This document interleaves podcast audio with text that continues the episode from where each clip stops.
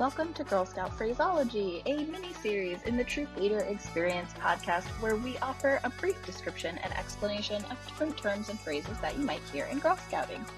Today we're going to talk about STEM and STEAM. So this stands for Science, Technology, Engineering, and Math, and sometimes you'll hear people include art in this same general category. So then in that case it'd be called STEAM instead of STEM because you just stick the A in there.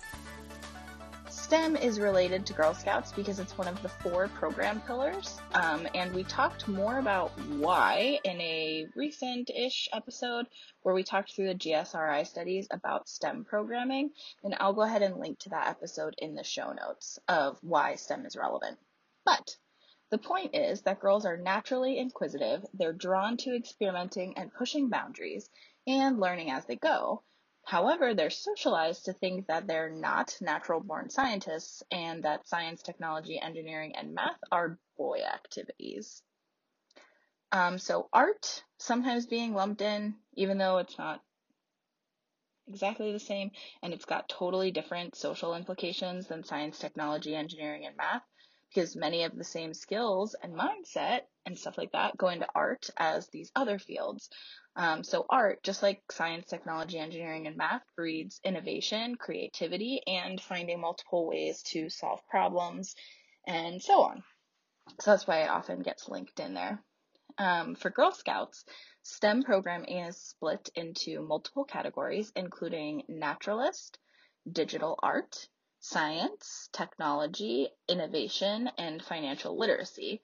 And in addition, there are lots of other artistic badges as well that don't fall into one of those categories. Girl Scouts has partnerships with organizations to promote STEM programming and literacy as well and to make it more fun. So there's a partnership with AT&T, which is Imagine Your STEM Future, the National Science Foundation with Imagine Engineering, Motorola and UTC and Google for things like FIRST Robotics, Dell for Connect Through Technology, and partnerships with Ingersoll Rand and NASA and the New York Academy of Sciences, just to name a few. So when you hear, which you will hear, Girl Scouts talking about STEM and STEAM, that's what we're talking about, and that's why it's relevant. That's all for today's episode. Thanks for tuning in. Do me one favor. Just leave me a quick review on iTunes or wherever you're listening to this podcast. I love to know that real people are listening, and I want to know what episodes are most interesting and most helpful for you. If you're looking for show notes and past episodes and all the resources we mention in this episode and others, check out the blog at buildinggirlsofcourage.com. This podcast and blog are not affiliated with or endorsed by GSUSA or any Girl Scout Council. We're completely run and organized by volunteers and girls.